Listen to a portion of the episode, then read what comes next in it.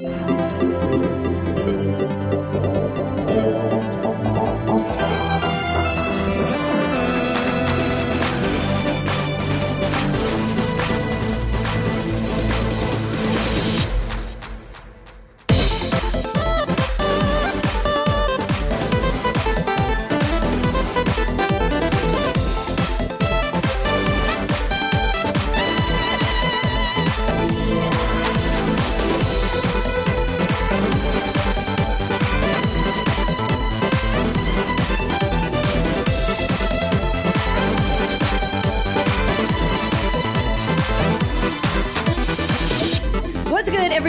and welcome to a very special episode of the What's Good Games podcast. I'm Andrea Rene, joined in studio by Miss Christine Steimer. Oh, hello. And Miss Brittany Brombacher. Hello. And as you can see, we have a very special guest joining us today. Cory Barlog is here from Sony Santa Monica.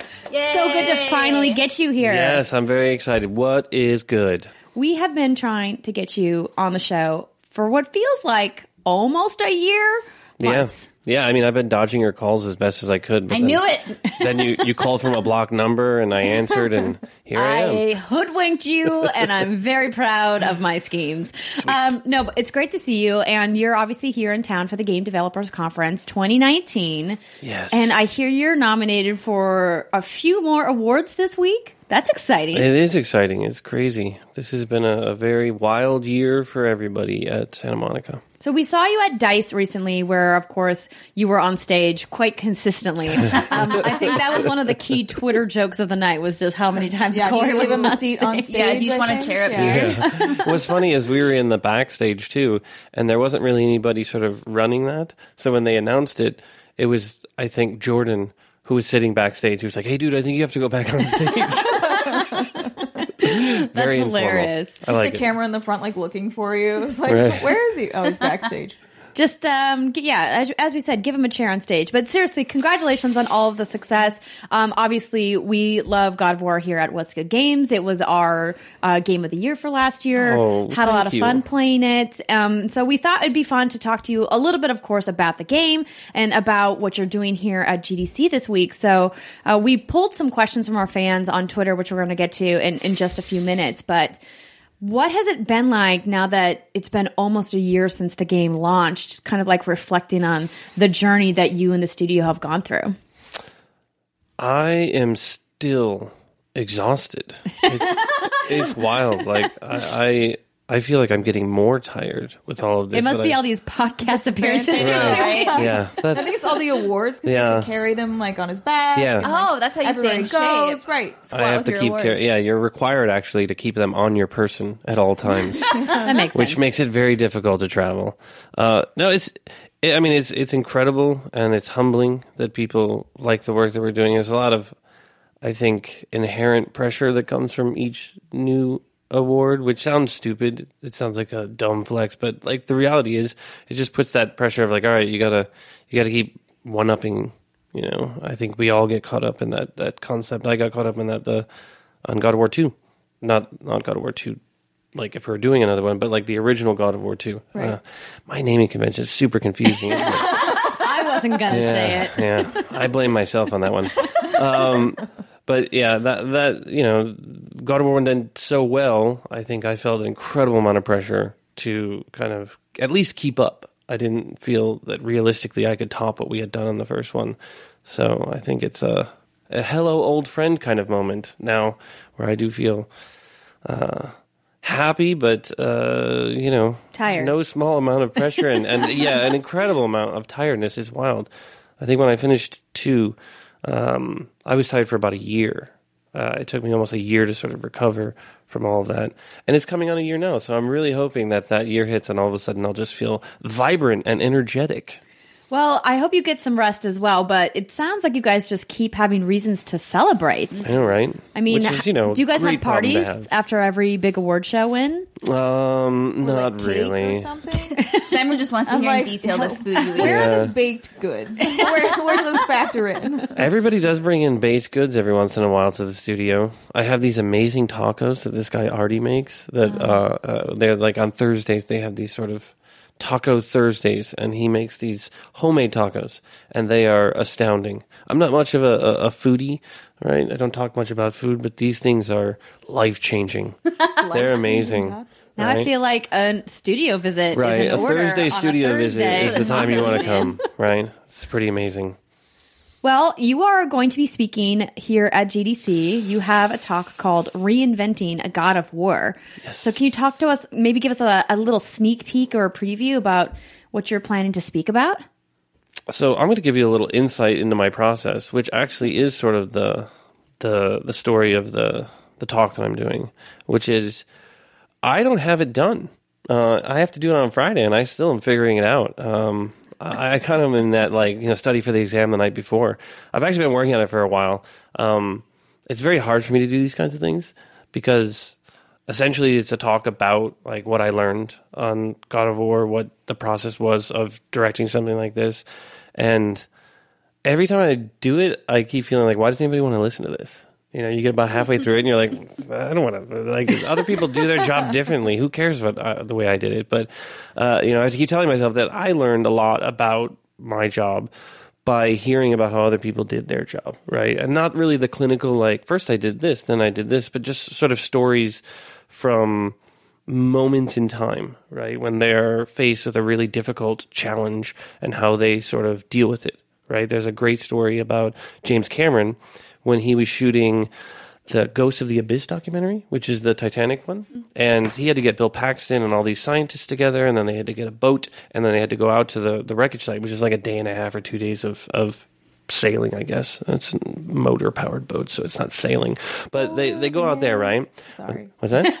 She just broke. I into just, song. I just did a little song. Every It's once in a fine. while, It's that's Steimer's good. thing. Steimer's just breaking out in song. So they get out there, and it's late at night, and they need to take the submersible. So they're like, "Oh, we'll take it uh, and put it in the water."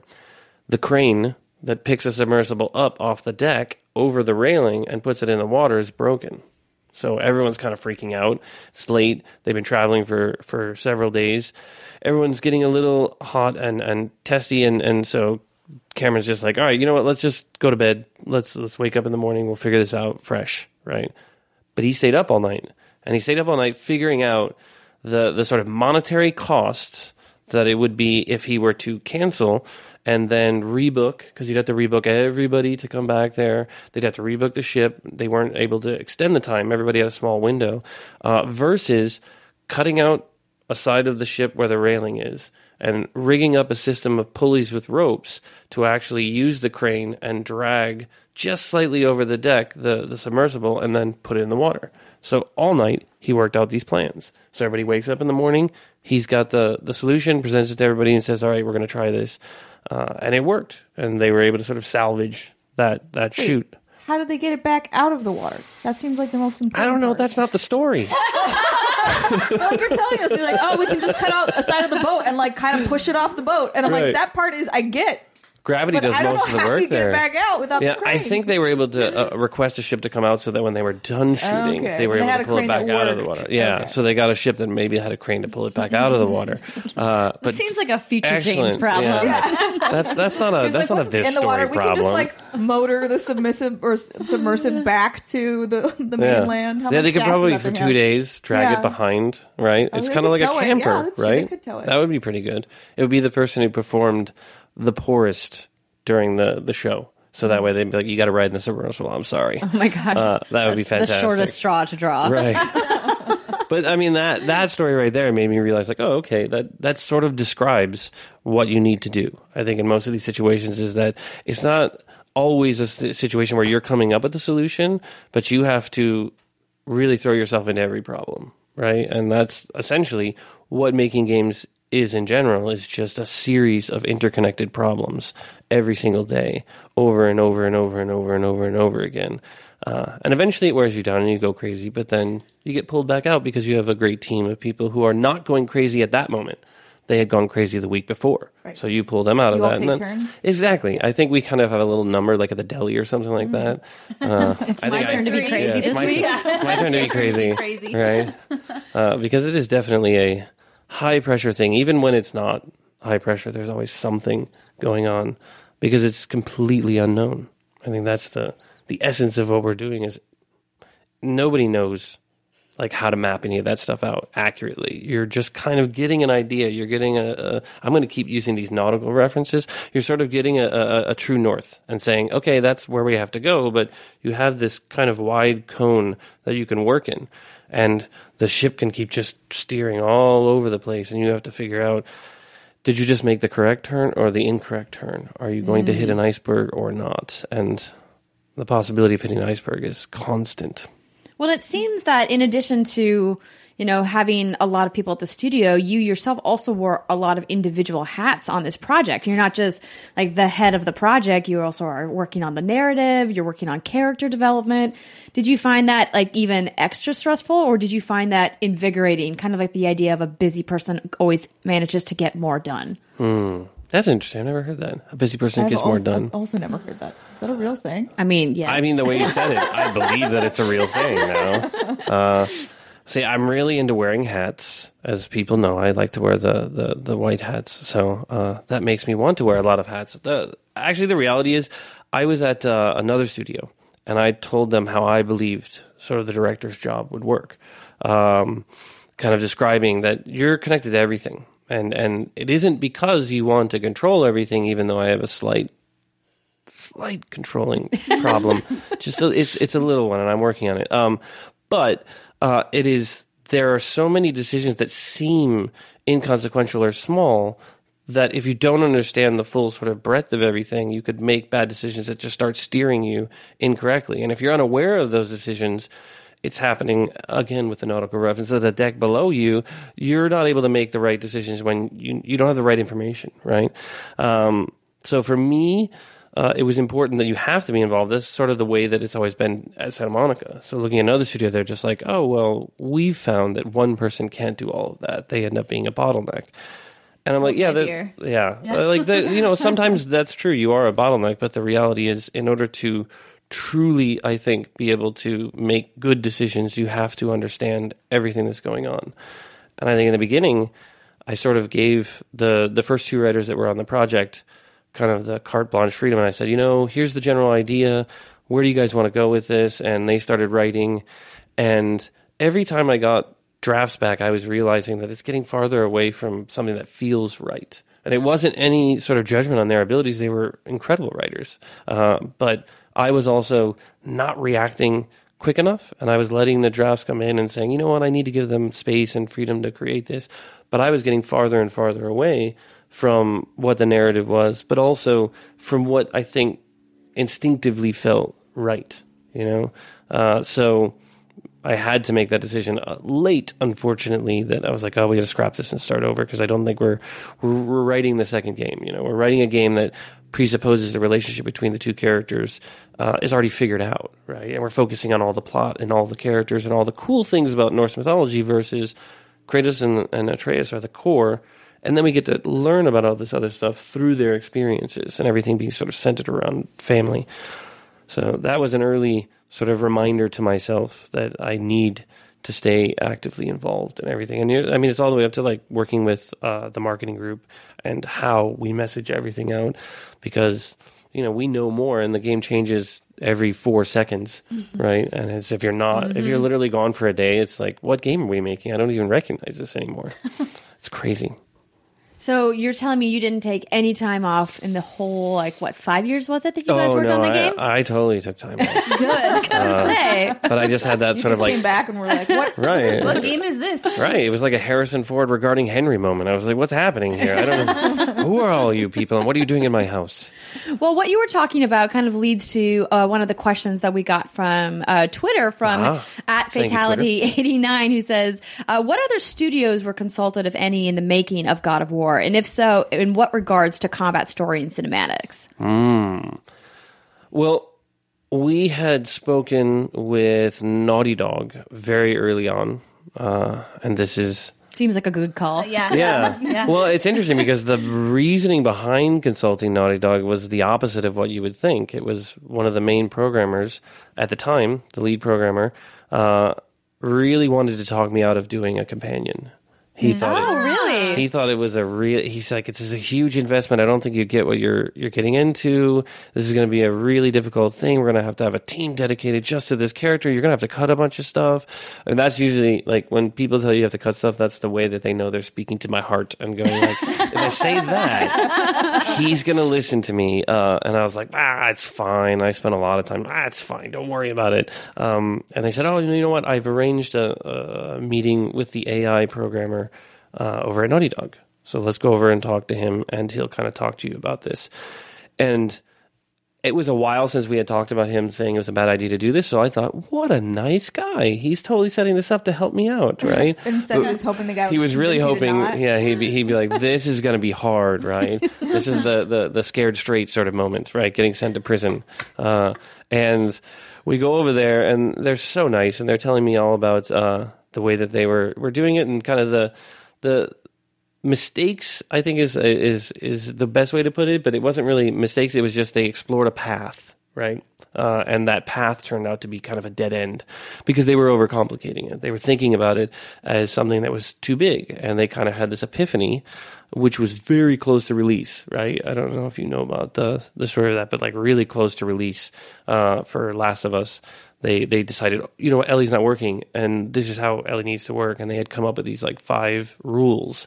Instead of this huge sort of bloated sort of design document and this technical manual of everything they were just like look as long as ellie adheres to these five rules i think it will work. And that, and then they started getting good playtest feedback. And i think they had talked about it. There was a moment where ellie uh, had said joel behind you uh, when they were hiding behind cover during a playtest, and it was like everybody, uh, you know, gave it great scores, and it was literally just her saying a line at the right time that made him feel like she's real, right? And and so I'm like, oh, this okay, this is great information, um, and we left Naughty Dog, and the programmer goes, okay, so you see.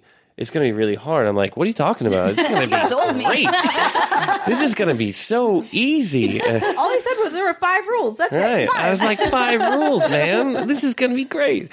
Uh, and obviously, it was way more complicated than I would have ever imagined in the beginning. But I sort of knew that if I didn't completely throw myself at that problem and say, like, look, we're just going to do this, I'm committed. It was that and the, the no cut camera were the two that I was, you know, listening to everybody who had issue, but then also sort of replying back this idea of trust me, I believe we can do this. Let's start to break down the problem.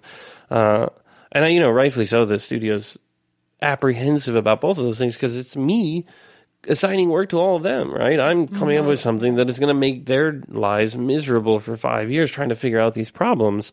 Um, and, you know, thankfully it's just peaks and valleys. So there's a little bit of miserable, but a lot of these great realizations where people are like, did you know we could do this? Oh, this is so great. Uh, we had uh, incredible people working on those problems and we're able to kind of come up with clever solutions. Uh, we also have constantly been like talking to Guerrilla. They're sort of good friends to our studio, and we hang out with their their sort of developers all the time. Uh, and you know, every once in a while, I've had a, a chat about how they would attack certain problems. Love to learn from their tools because they have really good tools. But I feel like as a developer, you kind of always say that about other developers. You're like, I hate my tools, and your tools are great, right? it's the grass is always greener, Yeah. uh, in in other places. But uh, I, I really do like that sort of more open environment. That's the first party sort of benefit. That's one of the biggest things I think that is great is that there's so many great first party studios that we can just say, hey, can I just stop by? You know, and you know, God of War actually being successful has sort of afforded me the opportunity to actually go and stop by studios that are not first party studios and ask questions and you know prod for information. I feel like you're everywhere on Twitter. I feel like every time I open it up, you're at a new studio or you're at a new location. I know, right? It's crazy, and and I'm just keep going. Like, seriously, you're gonna let me go there, right? You're gonna let me hang? Okay, great, right? I'm just gonna keep pushing it because eventually it's gonna stop, and they won't let me do that. But you know, got You to were meet recently uh, hanging out with Hideo Kojima talking about Death Stranding, right? and Mi- Miyazaki too. You know, uh, but yeah, that was that was amazing uh, because I kind of was going to Japan for something else and just said, "Hey, look, I'd like to set up any studio visits that anybody can help me uh, arrange." Um, if for nothing else than to take a picture next to that statue in the hallway of Kojima Productions because it feels it feels like a development rite of passage, Yeah. right? It's just like yeah, like every Making other day. War there's wasn't a, enough, Cory. Right? No, it's that picture that lets you know. Okay, I'm there. right.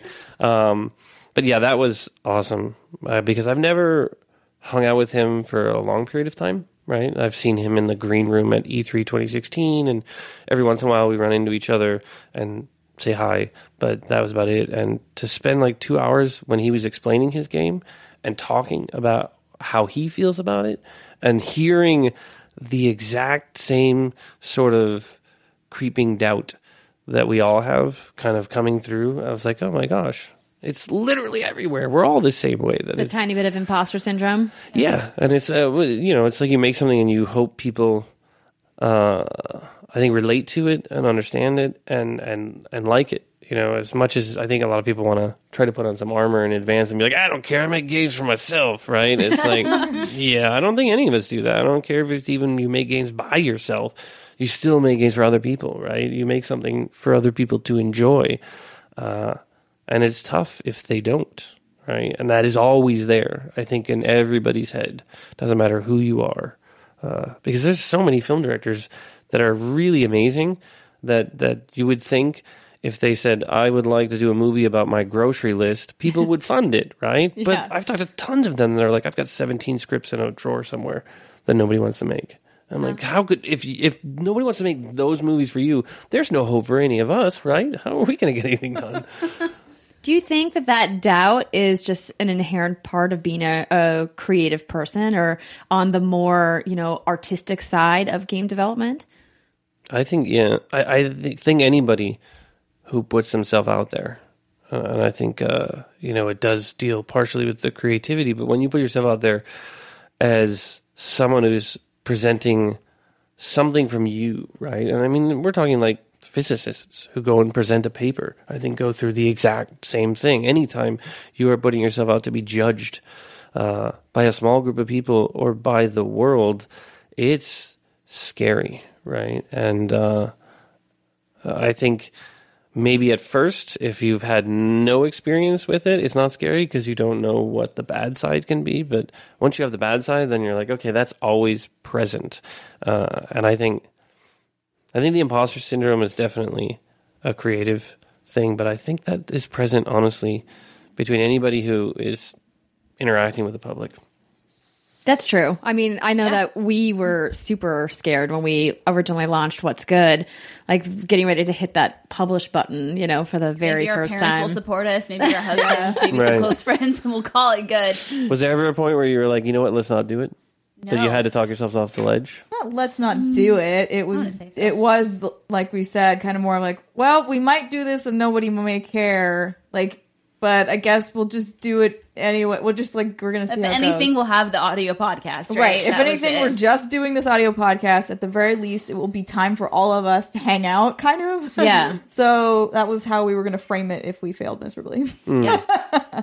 Kind of just like accepted gracefully, you Yeah. know, because you know one of the lessons I learned early in my career, which I think a lot of people have learned, is that if you're going to fail, fail quickly and then move on and start something else. You know, like you can't wallow in your failure. Yes. You know, because Right. then it just makes it worse. And failure's not bad. Like that's the that's We the all other do thing. it. It, happens. Mean it is I mean, yeah, it Yeah. feels bad. I think when other people are pointing out your failure, Yeah. right? That are Mhm. actually, Yeah. you know, uh, I think themselves sort of wallowing in your failure. But the reality is, failure is such an incredibly good tool, right? It is what gets you to success, right?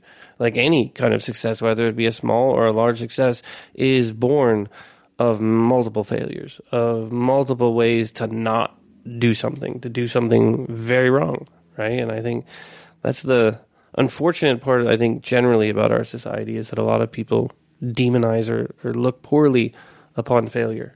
Uh, and, I, and I think that's bad, right? like it's an endpoint, right? Once you failed Right. once, you can't keep going. There's what's that quote? I'm going to butcher it, but I haven't failed. I've just found a bunch of ways that haven't worked. Yes. Yeah. Yeah. Yeah, yeah, yeah. Yeah, It's yeah. the was it the light bulb one? Yeah. Right. I found like twenty thousand ways not, Not to, to make a light bulb. Like Yeah. that's That's awesome. And Yeah. that's the thing is like all all of sort of the great achievements throughout human history were not one and done. They weren't like, wow, I did this once and it totally worked. Awesome. I'm Oh, amazing. Right. Actually, no. Probably a bunch of YouTube videos or that like accidental, like, oh my god, and, and then they can never repeat it. But like, uh, like the perfect basketball off the head into the, the hoop kind yeah. of thing. But that That's what I mean. It takes so many tries to get that shot. really? Probably. Uh, See, I would have thought it was just perfectly caught on video. This is- you're messing up the illusion. Oh no! Magic is no longer real. Uh, but yeah, failure is super important. We should always celebrate failure. Maybe not for a long time, but Right. you know. yeah.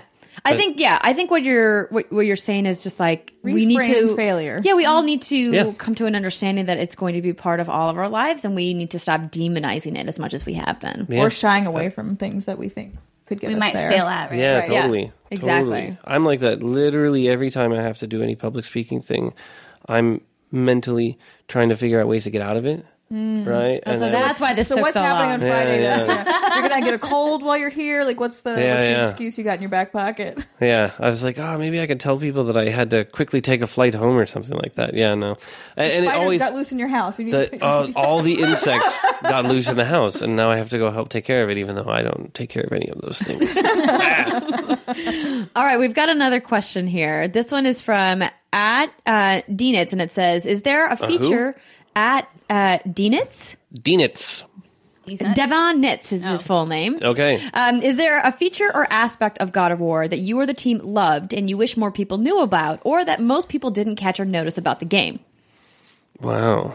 I don't know. People caught pretty much The internet everything about finds that. most things They've these got that days. game with the That's pretty fine good about it. I mean, the the thing that bummed me out the most was that people found out the the the map, the the physical map secret really fast. I was really hoping that would percolate for a while, kind of like the the sort of Metal Gear nuclear disarmament thing. Maybe I don't know what you're referring years. to. Physical map secret? Oh, look at that! Oh, See, so- oh, oh, this tell is me. great. this is great. So I can tell you about it. Okay, so uh, I was really enamored with like physical box products when I was a kid. Loved getting like those cloth maps. Loved getting like the manuals and stuff like that, uh, and kind of pouring over it. And even though I hated the copy protection aspect of it, I liked the idea that you kind of had to reference the manual to say what color is the pair of pants here to kind of get into the game. I just thought these were neat ways to kind of bring the, the the physical real world into this game experience and kind of unify it. So I was like, oh, you know what? I, I want to do something that utilizes parts of our collector's edition and does kind of like an unlock inside the game, right? So we had these two little statue chess pieces of Brok and Sindri, and then I wrote this little story in runes on the cloth map. And then we kind of did this very faint grid on the cloth map, right? And on the cloth map, you could actually see on the bottom of these two chess pieces, there was a, a symbol on the bottom of one.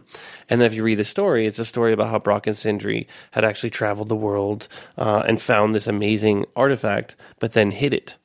Uh, and then across the top and across the bottom of the map were two languages. And I, this is where I, I got super confident because we made the languages up. okay, it wasn't like somebody could say, "Oh, well, I know that language, so I just deciphered it really quick." You have to actually play through the game, get the language discs to understand how to translate the runes that we made up uh, to actually get the the basically the movement of each of the pieces. So you'd be playing this little game where you'd be following the movement and see the journey of Brok and Sindri throughout all the cloth map. And the final thing was talking about how they had hidden it between where they had uh, last where they last ended up. So then, when those two pieces at the end of where the code was, you'd be standing by one of the places, and you'd go, "Oh, if I go here, there's actually a code that you enter, which is facing something. Look up, look down, like all this stuff that we could do." Uh, and that would actually unlock something inside the game. And I thought, oh, this would be so cool if somebody found this like six or eight months after the release of the game. How long did it take? right? That's like four days or something. like that. It was I remember fast. reading about that. That's fascinating. Yeah, it was so cool, and I had to keep it a secret inside the studio as well because I didn't want a lot of people to know. Because the more people that know, the more that would get out there. Right. Yeah. So at first, producers were getting very upset with me because they were just like, "What is this skunkworks thing you're doing about a, a, a map?" I'm like, "Shh." don't say it in public here, right? So then we had like one designer, and then uh, it got passed off to another designer, and we were able to keep it fairly secret in the studio. Uh, but it ended up being like the last secret people found was the one that I really figured people would find very quickly, which Yeah. was the fact that Faye had written Loki uh, in the house, which I love that. Like, I think it's such a cool way to sort of show that she always knew, right? It wasn't like we were just making this stuff up as we were going along, but she was always sort of representing both sides of who Atreus is. That's really cool. I can't believe I totally missed that. Yeah. Just I went right over my head, I missed it. guess. Well, maybe it's because I didn't actually get to see the map in person. I don't even know if I know anybody that has that map. I do. You have it? Of course I do. Of course. I was going to say, Well, I'm also a house? sucker for physical collector's Yes. editions and stuff like that. and the talking Mimir head. That one uh, also almost did not make it in. So I had made a joke about it. In fact, most of the stuff we ended up doing was me making a joke, thinking they're never going to do it. And then convincing Uh, somebody and they to were just like. "Hmm, like, like That's interesting. Yeah. But I wanted the Mimir head keychain that actually you could press multiple buttons or one button that would cycle through like 10 different phrases, right? Uh, and in the end, it was not going to be in. And then it was like this negotiation point of, uh, okay, well, you can't have this, but how about I get you the Mimir head and it can only say one thing? And I was like, oh, all right. Yeah, that's cool. That works for me because I didn't even want the other thing. Yeah. So it was like, what a You're great like, negotiation. I finally got it. I didn't even I want got that the thing other I was thing. sort of joking about. Great. Yeah, it's awesome. Like the life size axe, the the big foam axe. That was uh, I had made a joke early on to say that's what our collector's edition will be, just a big life size axe. And they were like, ha, ha. And then like five or six months later, somebody goes. You remember when you were joking about the life size axe? I think we can do that. They're like, not for the collector's edition, but we can do that. Because they were sold at um, the last PSX, weren't they? Yeah, yeah. Pretty sure I saw them there in the in the PlayStation Store. Um, so we have another question for you from All right, Twitter. from Matt the Hit it. Gamer. I'd love to Wait, know Matt the gamer. Matt the Gamer. Yeah. I'd love to know what existing franchise you would love to take a swing at, pun intended. Um, it could be anything comics, movies, previous games. So, like Pie in the Sky, if you could do like a dream project or anything that you would be able to work on. Wow. well, I have like two that for me, if they were like existing licenses, uh, no, three. Man, this is hard. Okay, well, I'll, I'll okay, I'll, I'll give you a whole host of things. Um, one, I would absolutely love to do a Hawkeye, Hawkeye, uh, Kate and Clint kind of deal. Uh, I think it's an they are two very interesting characters. Kelly Thompson and Matt Fraction, I think, did some of the best sort of runs of those two characters, and love to do sort of a, an interesting dueling archers thing. Kelly also did this really great sort of West Coast Avengers thing, which I think has these fantastic sort of irreverent characters, excellent dialogue. Um, but you know, I am a huge fan of the movie Willow. Oh my gosh. I love Willow. I'm Yeah? so glad you said that. Yes. I It is literally so good. told John that I want to name our first daughter Aurora because of it. Oh, fantastic! That is because, well, her name's Alora. I go back and forth. Alora between, Dannon. Between Alora and Aurora. Yeah. Sleeping Beauty is my favorite Disney movie. But Just combine them. yeah, no, Alora's the best. Yeah, I and for me, I watched that movie so many times when I was a kid, uh, and I've always like imagined like you know it'd be really I'd love to remake that like in a in the gaming space, right? To do something interesting with that. Not necessarily the exact thing, not like a sort of a Gus Van Sant shot for shot remake of Psycho or anything, but like you know expand upon it, maybe do something completely different with it, but sort of use that foundational license. Uh, that would be awesome. Uh, and then Star Trek. I would absolutely love to do like a a story of the Klingons, right? Of like you know to to Sto-vo-kor and back, right? Kind of a to hell and back sort of vibe, uh, telling a story of like a, group of Klingons. That would be really interesting, That would be really unique and different. I feel like the Klingons never get their time in the spotlight. right? Yeah. Uh, see, there you go. There you go. There you JJ? go, Matt the Gamer. Gamer. Make it happen. All right. So this one is kind of like that, but a, a little bit of a twist. This one's from at uh, Maison Osroff, and it says, we are in the midst of the Harry Potter controversy. So, um, Cory, can you, would you be interested in writing a book revolving in the universe and what would it be like? Which subject and character would he want to explore?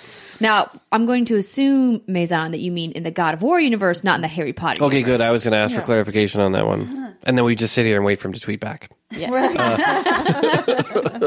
Okay, so a book in the God of War universe revolving around uh, uh, another character. A subject or character. yeah. Oh, I would absolutely love to do that. Um, I mean, I have a bunch of ideas of stories that I want to tell between uh, God of War three and this game. There's a lot of really cool things that I sort of was imagining that were feeding into who the character of Kratos was today.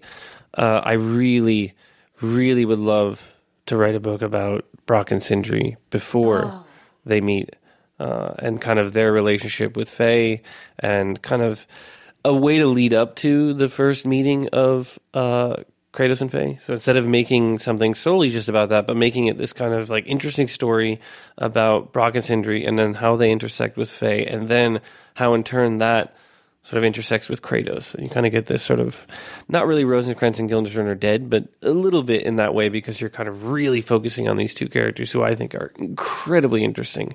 Yeah, they were. They are They were really fun. Yeah. yeah, and those ones we had taken the reference from the mythology. Brok and Sindri are two dwarves that actually did make Mjolnir. Um, and when I was talking to the writers, I said, "All right, so I have two characterizations for these guys, and there'll be our starting point of where we're going to go with this thing." Uh, and I'm like, "Just roll with me on this one because I know it's going to sound silly and stupid." Um, I'm like, "But the the the boat captain from Jaws meets Al Swearingen." Is one of the characters, and I Okay. think at the time I didn't even assign it to whether it would be Brok or Sindri. I had just said like, okay, it's kind of those two characters, and I'm like, he's just gonna swear constantly. It's it's, it's gonna be like an art form for him, right? He's just gonna be foul and angry and ornery, uh, and then I was like, maybe drunk as well. I don't know. Uh, and then I said, then the other one is gonna be like Adrian Monk, right? That he is just gonna be v- like the wizard when it comes to smithing but literally afraid of everything, right? and it was going to be the rationalization of fairies, right? That that germs for him were fairies, right? That, that all these sort of magical unseen things uh, were actually what we call sort of germs and bacteria today, and he's just hypersensitive to that. And at first they were like, mm, I don't know about this, Not right? really feeling the vision yeah, here. not really Believe feeling this, right? And and then after like a day or two, they came back and they're like, "Oh no, I think there's some cool stuff we can do with this."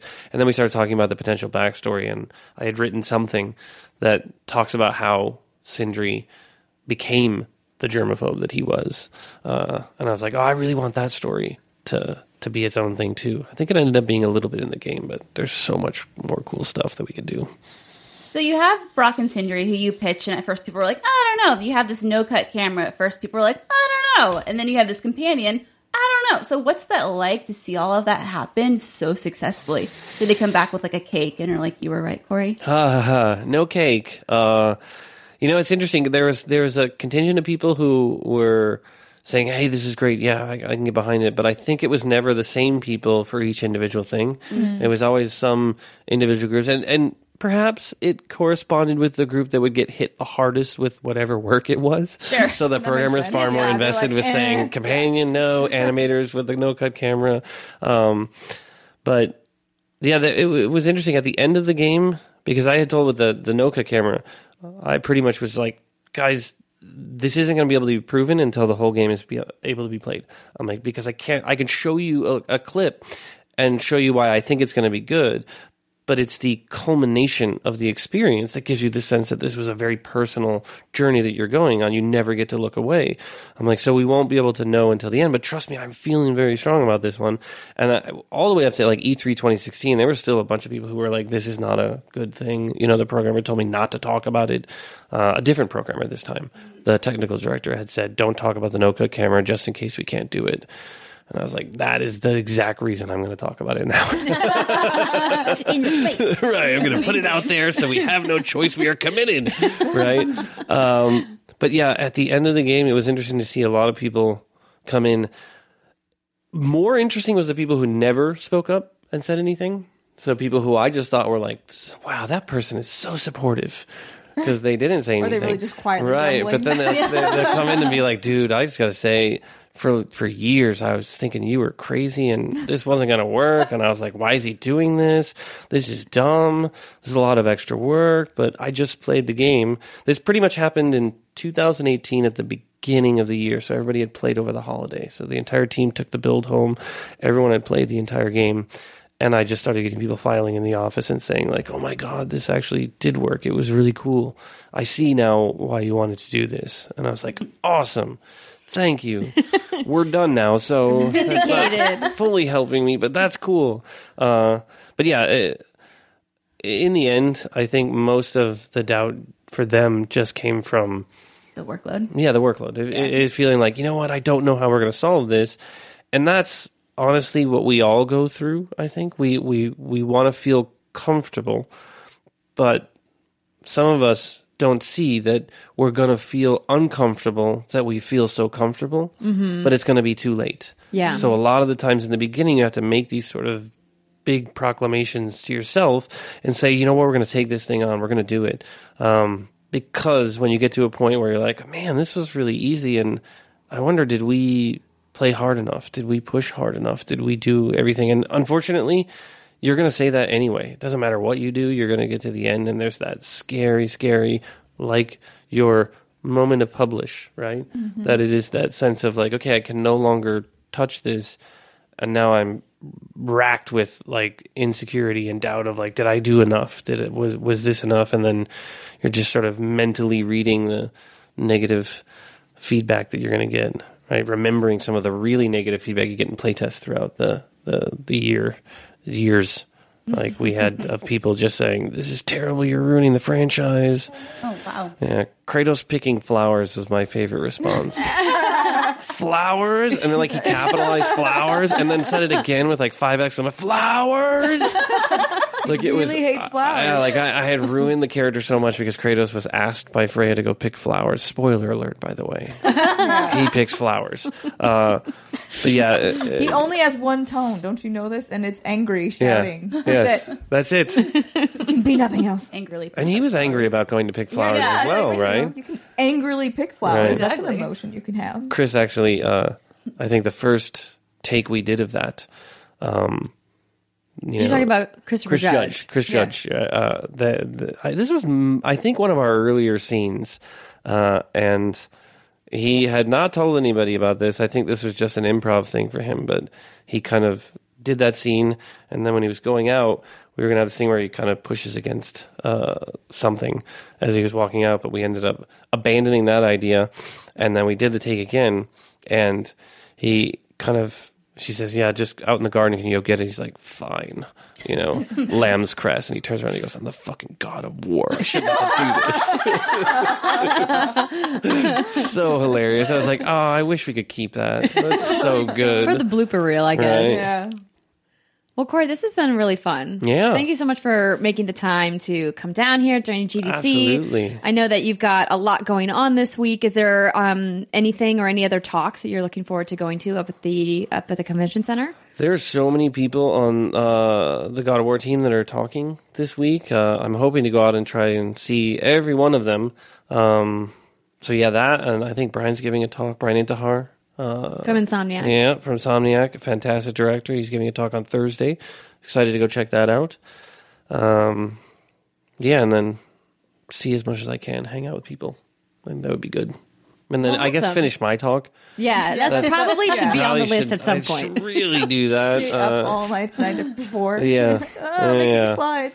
It's okay. You can get inspired by all of these other talks you're going to go see, and you're going to be like, "Oh, I should weave that into my Oh my god, I'm gonna steal from everybody else's was talks. That's amazing. Yeah. steal see? slides from everybody else's Uh, presentation. oh my just God, that'd be amazing. yours, like, the Right, you may recognize theirs. this slide from Brian Intihar's talk. Be- hey, so I have to ask, um, when you guys were starting this thing, did you like try out different uh, sort of well, I don't know what they call it when you say, "What's good, everybody?" So you're sort of like log Like on, a- your sign on. Like, Oh, did you yeah. try different ones? Have you did you workshop them? Did you find ones that didn't work? How did you end up with that one? Didn't we just kind of wing everything and hope for the best? We did. If you go back and watch some of our early shows, they're kind of a hot mess. Hmm. Uh, we've come a long way. We're about to hit episode 100 of our show, which is very exciting.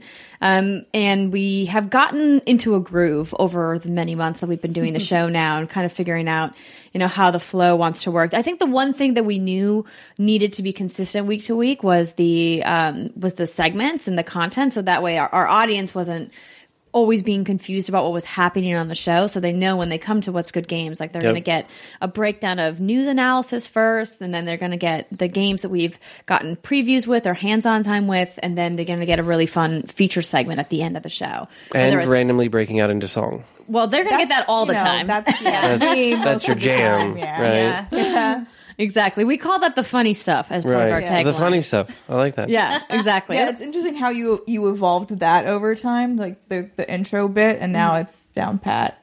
yeah the uh, Yeah, um, it seems, video it games seems really tight. That's why I was like, oh, I wonder what the lineage of that is, right? Well, I think just like over time, she just kept adding a little, like, and then it Yeah. just came together. Well, I think we also needed to find our voice a little bit too mm-hmm. and figure out like what was going to be our signature our calling card, the reason why people want to come back to our show. And so I think our fans and the community members of What's Good Games helped us find that as well by saying, you know, like this is the part of the show that I like and this is the part of the show that makes me keep coming back week after week. So That is literally the best thing to be able to interact with people who are actually enjoying and consuming what you're doing to give you feedback to help you sort of know where to go. I mean, that, that- that's awesome. Our community is simply the best. They mm-hmm. are wonderful people who are incredibly supportive of what we do. And, you know, like any creative property, there's always going to be naysayers out there, but we've done a really good job of really pushing them aside and being like, mute, we don't want to hear from you anymore. Van hammer is one sometimes. The Yeah. band hammer. She's very Nice. good at swinging that hammer. I'm not afraid to either.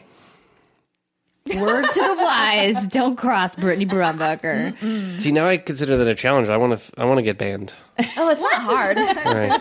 It's really not hard. Make like a dummy account to do that. And then you with. just Oh, send there us you a really go. sweet email apologizing for all Right. your transgressions, and then maybe I'll let you back in the community. But then you would unban me, and then I wouldn't have the the sort of notoriety of being banned. But you're right. The, the, Yeah. Make the the burner account. yeah, yes. yeah. Oh, all right. No, I, I I feel like I need to be the reasonable one here to say that maybe this isn't maybe this isn't the greatest idea. I'm like, We shouldn't be it, plotting do to do way. this. I'm like, please don't troll us, Cory. No, no, no, no. I think you'd be able to tell. Yeah, I, I'm. Yeah, you'd be able to tell. I would use my own account probably. Yeah, no, you would. It, Be like, it's true. thank God you don't know who this is. I changed my picture. At Cory Barlog. One. Well, thank you so much again for coming down. Uh, we hope that you guys enjoyed this special episode. Um, you, of course, can find Cory on Twitter. As he mentioned, you are constantly tweeting with Anna, Yes. and it's really fun to watch your guys' shenanigans back and forth. yes. Ask what's up with the insects. in your You know, she uh, is very into lizards and insects and snakes. And at one point, she had rabbits, but we have a small place, so rabbits just tear everything up. So that did not last long. Uh, yeah, our, our wedding anniversary just passed, and I gave her Oh, two jumping. Oh, thank you. Yeah, uh, and two. You know, the seventh wedding anniversary is the jumping spider anniversary. Wait, jumping spiders? That yeah, sounds terrifying. Two jumping spiders. yeah, yeah. I'm not really excited about them. you know, I'm really. I was like interested in the mantises, like the the flower one she has is really pretty. Yep. Even like the spiky one's cool looking. they're slow moving. Jumping spiders, I Yeah. would not be No. down with. Yeah, and and immediately they lived up to the namesake. I mean, I was I was in uh, uh, I think it was in Austin when they they arrived, uh, and Safe uh, distance immediately away. it jumped onto Hilo, and he kind of freaked out a little bit. But he loves the bugs. That's their bonding thing. They have a really good sort of bond, furthering the idea that they are Kratos and Atreus, and I am Faye. Uh, uh, but yeah, that, she's super into that, and like she sold me on the mantis because she showed a little picture. Like, see, oh, look at this little thing. It's like this big now. Sincerely, I at, at some point I think it's And just for going to people sit who at are the table and listening, eat that's with us. probably a ruler size, so probably close to a foot. You would Yeah, say twelve it's inches. ridiculous. big. Okay, it's not that big, but it's big, right? And every time they molt, they get bigger, right? And th- they're, I think they only last about a year, but man, it really is Silence of the Lambs in our house at this point. Oh my gosh! It's, we it's have really uh, crazy. pet insects in the studio. We have Tangerine or Nectarine Oh, right there in the corner. Oh, Yeah, there you go. He's moved across the studio. What up, Tangerine? Yeah. Yeah, we actually used to have a daddy longlegs that Brittney named Kratos. Oh, We haven't But we don't him know over a where he though, is. so he's probably shriveled up somewhere right. up there. Maybe he just went somewhere else. He went to the north. Yeah, he went to I think he, he, he's he's got a few things coming up. Yeah. You know, He's got to go prepare. he's got to prepare, ready. right? All right. Well, you guys know where to find us. What's goodgames.com slash podcast or youtube.com slash what's good games. Uh, be sure to give us a like, a rating. If you guys want to subscribe to the podcast, we'd appreciate that as well. And we'll be back later this week with a special episode from GDC with Meggan Scavio, the president of the Academy of Interactive Arts and Sciences. It's going to be a good one. That is going to be a good one. I will be watching that one. Fantastic. All right, everybody. We will see you next time.